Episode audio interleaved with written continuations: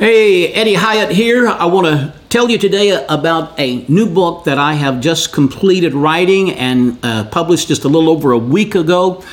And uh, it is a very, very important book and very timely for the church today. It is called Discovering the Real Jesus. And I'm going to just put it there on the screen where you can see it for a moment. Discovering the real Jesus. We need to know the real Jesus. There, there are so many false, distorted caricatures of Jesus that are going around today, and we need to, we must be grounded in the real Jesus of the Gospels, the real Jesus of Scripture. And uh, let me just give you one example. Uh, there's an, a medical doctor by the name of Deepak Chopra. He's from India, but uh, he seems to spend a lot of time in the United States. And he wrote a book called Jesus. But he admitted that his Jesus is not found in the Bible. Well, where did he get his information for his book about Jesus? Well, according to him, he studied the religious and political and cultural uh, context and situation of Jesus' day, he said, Then I went into meditation and this book came forth. In other words, his Jesus is a product of his own thoughts and imaginations. And there are so many Jesuses going around today in our world today that are really not the Jesus of Scripture. Now, this book is a powerful defense of the faith of the real Jesus of Scripture. This book will equip you to defend your faith. Um, there's, there's a statement I make somewhere in the book where I talk about that when, when you know the information in this book, that putting you understand that putting your faith in Jesus is not what sometimes is called a blind leap of faith into the dark. No, it is an enlightened step of faith into the light of reason, historical evidence, and common sense. And so this book is, is so necessary on so many different levels. Uh, if you are a pastor, this book will undergird you in your faith. It will equip you to defend the faith from the pulpit and in your uh, personal interactions with people. Uh, Christian politicians, they need this book to give them the tools they need to defend their faith in the political arena. Um, parents, you need this book because when your children come home from school, talking about what they learned about Jesus, that he's just another religious leader in history like Mohammed and Buddha and Confucius. This book will give you the resources, the information, the knowledge, the tools to show no, Jesus is unique among all the religious leaders of the world, among all the people of the world. And I have so many quotes and information to make this point. Uh, one quote that I love is from Napoleon Bonaparte in the latter part of his life. He made this statement. He said, I know men, and I tell you that Jesus Christ is no mere man. Between him and every other person in the world, there is no possible term of comparison. Yes, the Jesus we know and serve and love in Scripture, he is unique. There is no term of comparison with anybody else. And this book will give you the resources and the tools to defend your faith in Jesus. Now, there's, there is so much information and resources in the book that provide historical evidence for our faith. But let me just mention uh, two of my favorites. Uh, one is uh, with Dr. Simon Greenleaf, who was a brilliant lawyer, a Harvard law professor, and actually one of the founders of the Harvard Law School. His dates were 1783 to 1853. Uh, so his work would have been primarily in the 1800s. He, he, he's the author of a three volume work called A Treatise on the Law of Evidence, and it is still considered one of the greatest single authorities on judicial legal procedure. So he was a brilliant mind. Well, he decided he was going to put the resurrection of Jesus on trial. And that he would take the four primary witnesses of the resurrection Mark, Matthew, Mark, Luke, and John and just like witnesses in a court of law, he would sift through and examine their individual testimonies of the arrest, the trial, the death, the crucifixion, the burial, and the resurrection of Jesus. He would examine and cross examine their testimonies. And he was sure that such a rigorous examination and cross examination would bring to light and reveal the myth that is behind the story of the resurrection. However, after months of sifting through their testimonies and comparing their testimonies, examining, cross examining, he came to the conclusion that they were telling the truth, that they were actually describing what they had actually seen and experienced. This is something I think important to note. He noted that there were subtle differences, that their, their accounts were not precisely the same. They were the same in, in, in all of the important major issues, but he noticed that there were subtle differences. But he said that this gave strength to their testimonies because he, in his book, he later wrote a book about this, about his examination. And he gave examples of specific cases uh, where witnesses came, more than one witness, and they came, and their testimonies were precisely exactly the same.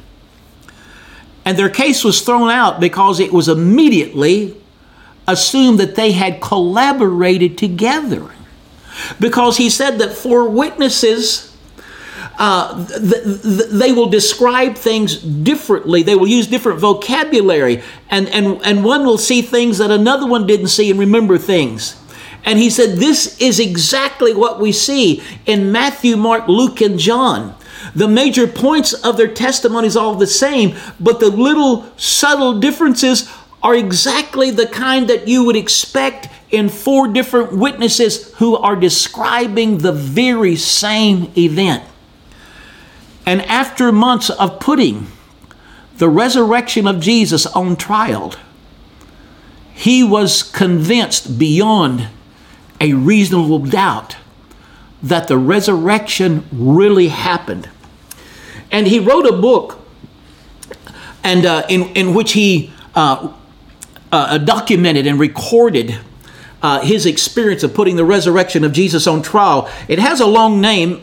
It's, it's actually there on the internet, and it's called An Examination of the Testimony of the Four Evangelists by the Rules of Evidence Administered in the Courts of Justice. He, he makes this statement in the book. He says, Either the men of Galilee were men of superlative wisdom and extensive knowledge and experience and of deeper skill in the arts of deception than any and all others before or after them, or they have truly stated the astonishing things which they have seen and heard. This brilliant lawyer, after putting the, the resurrection of Jesus on trial, he became a believer in the Jesus of the Gospels. And he said, after putting the resurrection of Jesus on trial, he said that according to the jurisdiction of legal evidence, the resurrection of Jesus is the best supported event in all of human history. Now, I have this, that, that's, that's just one little part of this 192 page book, one little part. I also have the story that I love of uh, the archaeologist who had a similar experience, but in a different area of science. Sir William Ramsay, world renowned archaeologist, Oxford professor, and agnostic, did not believe the Bible was reliable. But he came to faith in Jesus. He came to believe that the Bible was true, that the New Testament accounts of Jesus were true, when he decided to follow Luke's account. Luke wrote the book of Acts, and he decided to follow Luke's account of Paul's travels throughout the what we would today call uh, Asia Minor, primarily Turkey, but also on into Greece. And so, this world renowned archaeologist, he took time away from his professorship at Oxford, and he spent years retracing Paul's travels to cities like Ephesus, Iconium, Philippi, Thessalonica, and doing archaeological excavations along the way. And as a result, as a result of his scientific excavations, he totally changed his view of the Bible. He totally changed his view of Luke, who wrote the Gospel of Luke, and one of the witness and, and described the resurrection. Uh, and by the way, Luke was not personally a witness of the resurrection, but he tells about in his gospel, he spent many years or, or much time in Jerusalem. He was a companion of Paul, and I'm sure Paul shared with him his experience. And Paul spent much time with Peter and other witnesses. But Luke spent much time in Jerusalem, and, he, and, and when the, many of the witnesses were still alive, including Mary, the mother of Jesus. And when he begins writing his gospel, he tells about how that he has carefully investigated everything that he is writing and utilized the testimony of eyewitnesses in his gospel. Now, Sir William Ramsay discovered that Luke was very meticulous. And he says in, in a book he later wrote, he said, Luke is a historian of the first rank. Not merely are his statements of fact trustworthy, he is possessed of the true historic sense. In short, this author should be placed along with the greatest of historians. He also stated that, that uh, Luke was accurate in the tiniest details. And again, his discoveries were so overwhelming that he realized that Luke had also written the gospel. And he decided that he could not deny the scientific discoveries. And he came to faith in Jesus and announced that he was a Christian to the dismay of the agnostics and skeptics of the world. But he followed the evidence and it led him to Jesus. Friends, there are so many false Jesuses in the world today, but there is the real Jesus waiting to be discovered.